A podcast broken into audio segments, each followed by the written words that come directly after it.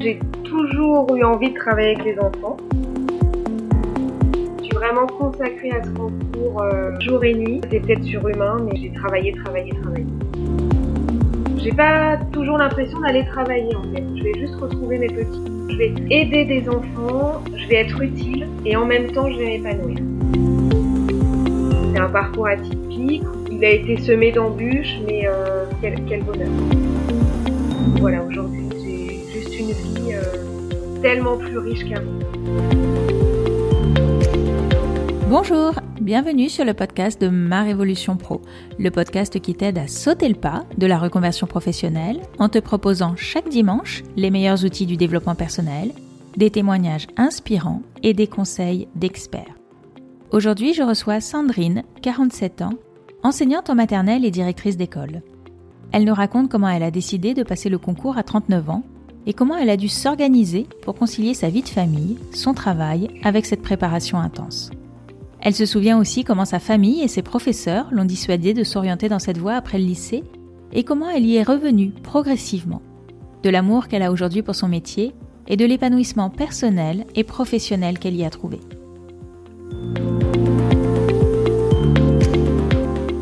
Bonjour Sandrine. Bonjour Claro. Merci beaucoup d'avoir accepté euh, l'invitation de ma Révolution Pro. Aujourd'hui, on va parler euh, de ton parcours. Est-ce que tu peux nous dire ce que tu fais aujourd'hui comme activité professionnelle?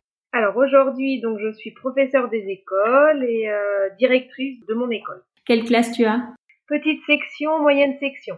Mais je crois que tu n'as pas toujours fait ce métier-là. Qu'est-ce que tu faisais avant?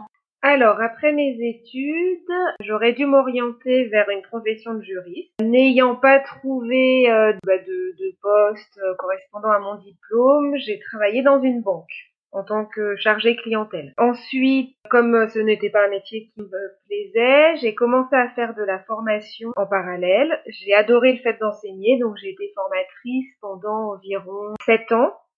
Et ensuite, j'ai passé le concours pour être professeur des écoles. Qu'est-ce qui t'a amené à devenir professeur des écoles?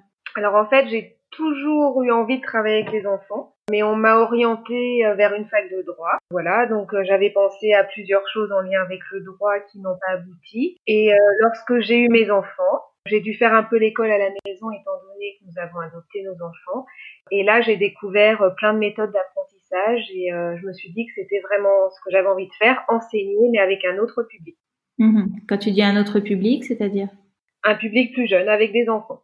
Quand tu dis on m'a empêché, qu'est-ce que tu veux dire par là? Alors moi, dans ma famille, euh, bon, c'était pas forcément euh, une profession qui était tellement bien perçue, et puis euh, les profs au lycée, surtout en terminale, m'ont encouragé euh, à faire autre chose. Donc c'est pour ça que j'ai pas du tout intégré la fac pour suivre ce parcours-là. C'est vraiment l'environnement qui m'a poussé à faire autre chose. Et du coup, tu es revenu petit à petit quand tu as eu tes enfants?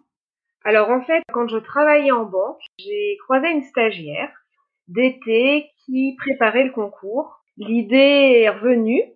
Et puis j'ai euh, j'ai échangé longuement aussi avec euh, la femme d'un collègue qui était professeur des écoles. Donc voilà, donc ça a vraiment germé euh, progressivement. Ensuite, j'ai retrouvé par hasard des amis d'enfance qui étaient devenus professeurs des écoles. Donc tout ça a fait que je me suis dit et pourquoi pas moi? Et vraiment quand euh, voilà, quand j'ai mes, mes enfants, euh, là, là voilà, là ça, ça a été une évidence.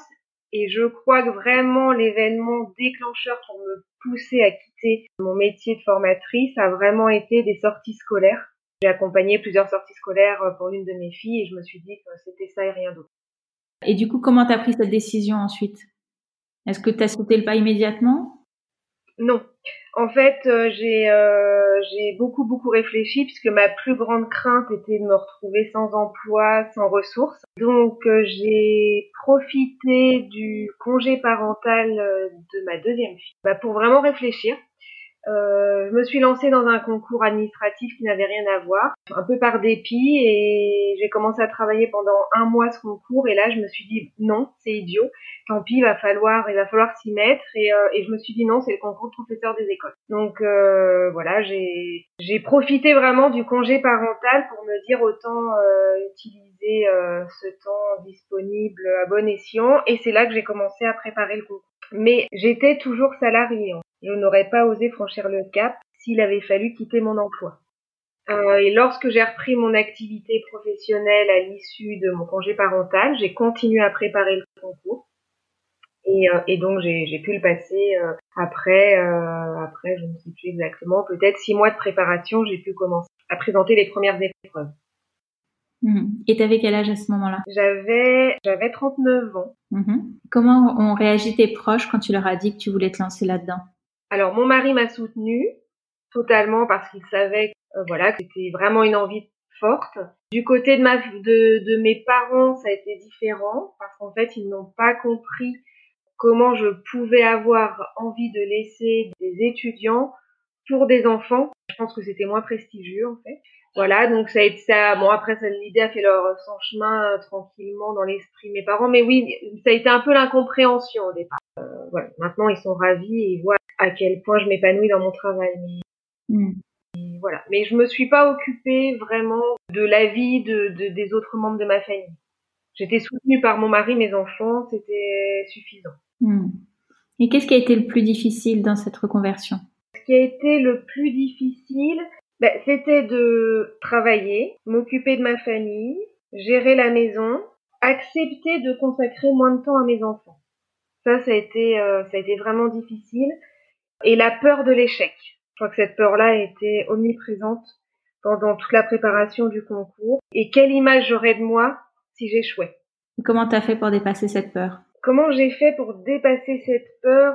En fait, je me projetais, je me projetais vraiment dans dans une classe, euh, dans une cour de récréation. Donc ça, ça m'a beaucoup aidé. Je crois qu'en fait, je me suis tellement, j'ai arrêté de me poser plein de questions. Je me suis vraiment consacrée à ce concours, euh, on peut dire jour et nuit. Et puis, euh, j'ai essayé de me rassurer en me disant que de toute façon, même si c'était un échec, je ne perdais pas tout puisque je gardais mon emploi.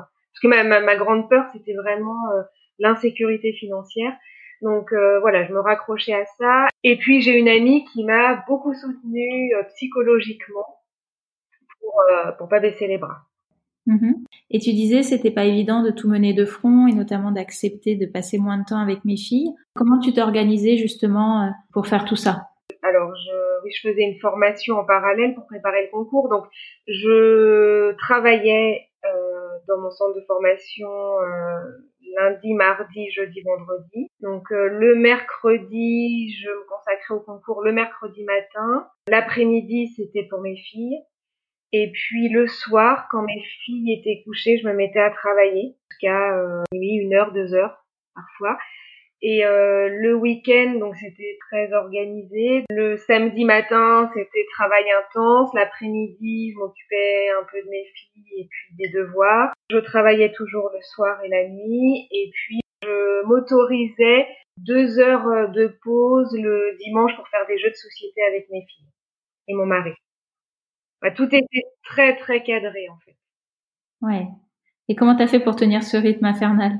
Comment j'ai fait euh, je, je pensais à la réussite et euh, j'étais très très fatiguée à la fin, mais euh, je pensais vraiment à la réussite et j'avais l'exemple d'une amie qui avait passé le concours un an après moi et ça, ça me motivait en fait. Je pense, je pensais à ça et je me disais oui c'est possible, elle aussi elle l'a fait, euh, elle l'a fait avec un enfant, même si elle ne travaillait pas à ce moment-là, mais voilà, je me disais que c'était possible. Je me raccrochais toujours à ça et en fait, je savais que je m'autorisais une année de sacrifice, parce que c'était vraiment du sacrifice. Hein, euh, voilà, que ce soit les anniversaires, fêtes de Noël, etc. Tout, était euh, vraiment euh, mis un petit peu de côté, et donc je savais que j'avais une année à, sacrifier, que je ne le retenterais pas après. Donc, je sais pas, c'était peut-être surhumain, mais j'ai travaillé, travaillé, travaillé. Hmm. Et qu'est-ce qui a été le plus facile à l'inverse dans cette préparation? Alors, ce qui a été le plus facile, c'est qu'en fait, moi, je suis assez studieuse. J'aime bien apprendre et euh, me remettre dans la peau de l'étudiante que j'étais euh, 20 ans avant. J'ai trouvé ça facile parce que j'aime bien travailler, j'aime bien, j'aime bien avoir un nouveau défi intellectuel. Donc, euh, donc finalement, c'était assez facile de se remettre dedans, de, ouais, voilà, de, faire des recherches, d'apprendre, d'apprendre par cœur parfois. J'ai trouvé ça plutôt facile en fait. Parce que j'ai peut-être cette capacité aussi à, à m'enfermer quelques heures et à me dire je sortirai pas tant que ça sera pas fini. Hmm. Qu'est-ce qui te plaît le plus aujourd'hui dans ton métier?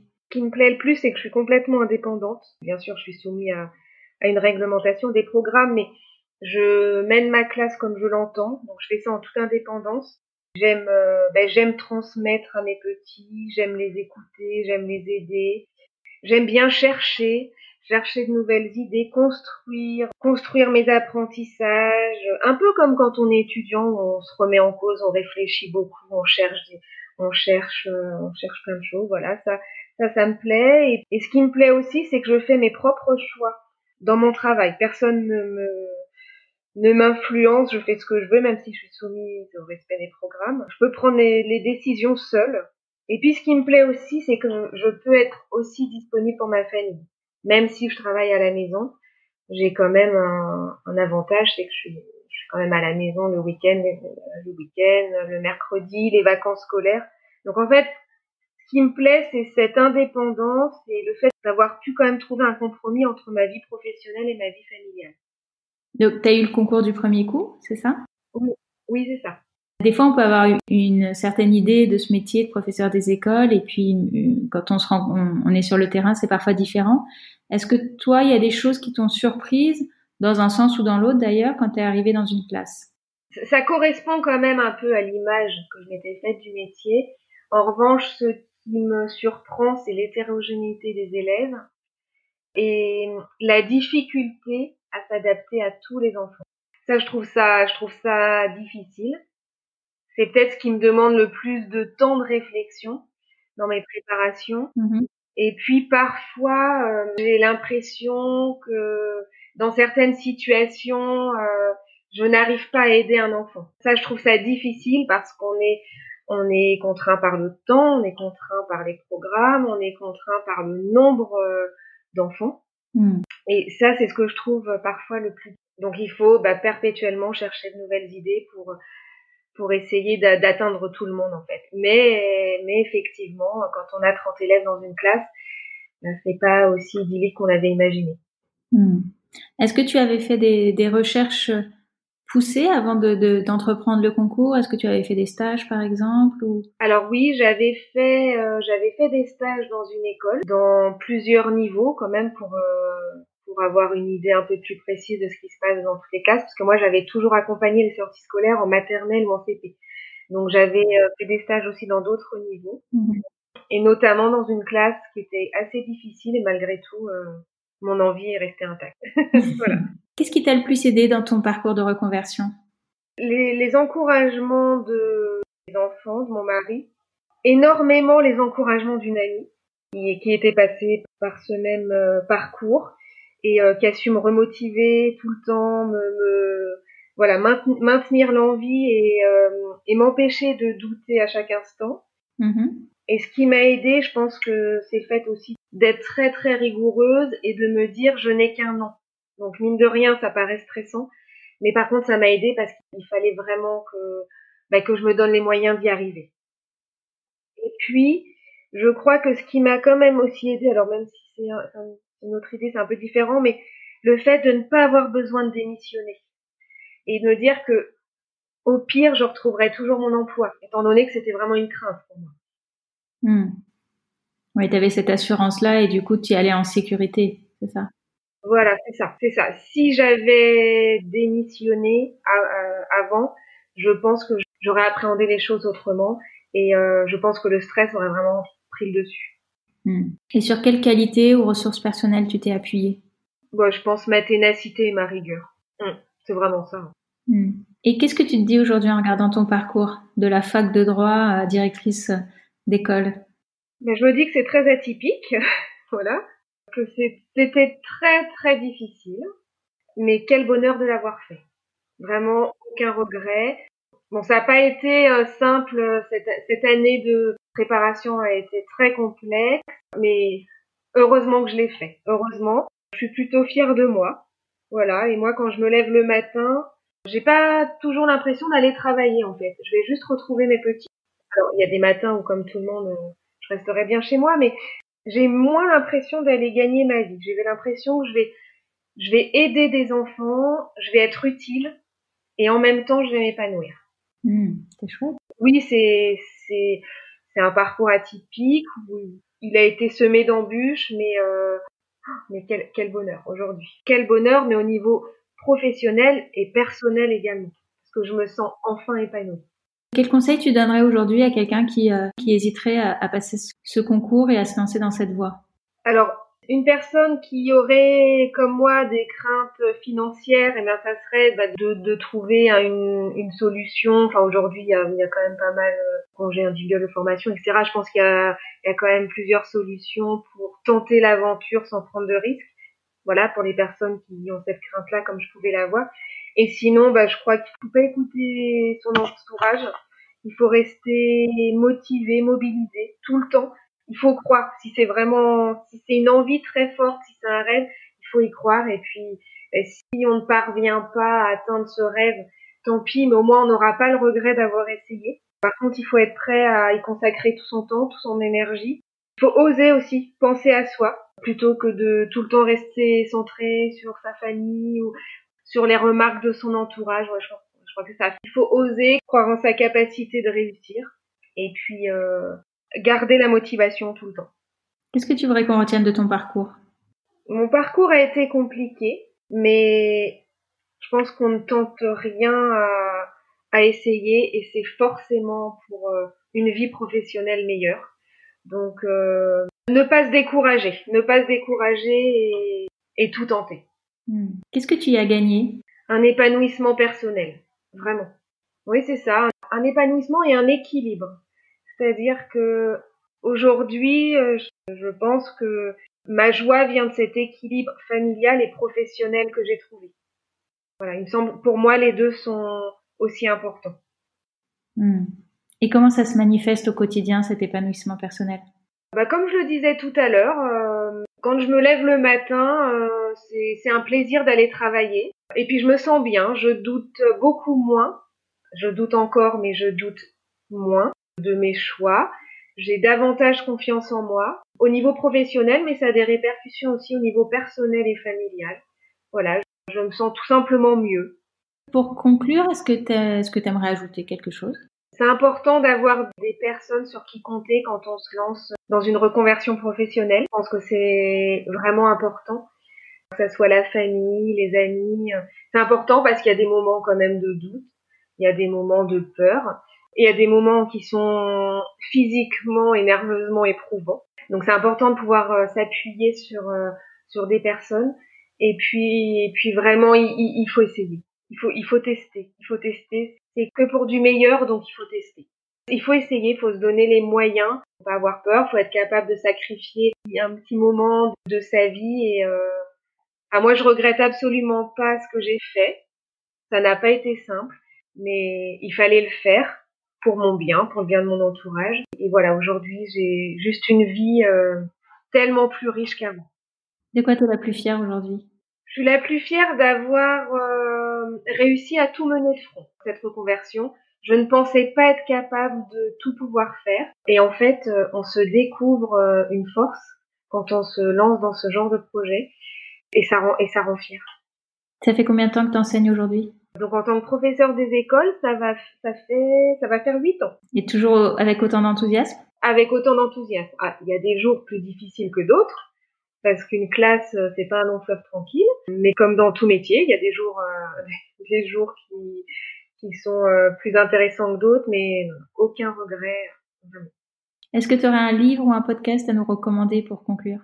Alors un livre, donc c'est le livre de la joie qui a été écrit par le Dalai, Lama et Desmond Tutu. Moi, je l'ai lu après ma reconversion. Et en fait, euh, j'ai un peu, alors que ça ne parle pas du tout de reconversion, j'ai un peu euh, revécu euh, toute cette période-là. Parce que, oui, c'est vrai que le bonheur, je pense que c'est lié à des événements extérieurs, qu'on n'a pas toujours la maîtrise sur tous ces événements-là. Mais moi, ça m'a ça m'a aidé à développer euh, cette joie intérieure qui est bien plus profonde. Et je pense que euh, bah, chacun peut essayer de la trouver par son propre chemin. Donc ce livre m'a aidé. Et ce livre m'a aussi permis de me rappeler tout ce que j'ai traversé. Ça m'a vraiment permis de faire un parallèle avec ma reconversion et de me dire qu'en fait, eh ben, la construction de ma famille, ce changement de profession, tout ça, ça m'a permis de, m'ouvrir et d'avancer sur euh, en fait ce très très long chemin de la joie intérieure.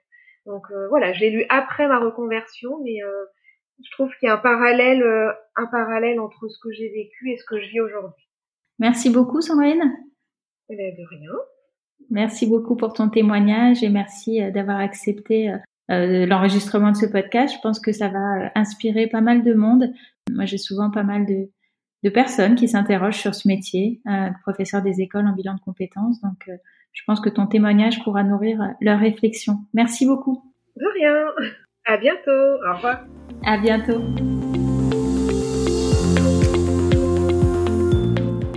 Si ce témoignage t'a plu, s'il t'a inspiré, laisse-moi un commentaire sur iTunes et je le lirai à l'antenne la semaine prochaine. Si tu veux être prévenu de la sortie des prochains épisodes, tu peux t'abonner sur ta plateforme de podcast préférée ou t'inscrire à ma newsletter dont tu trouveras le lien dans la description de l'épisode. Enfin, si tu veux en savoir plus sur la reconversion professionnelle, tu peux te rendre sur mon site marévolutionpro.com. Je te remercie et je te dis à dimanche prochain. Au revoir.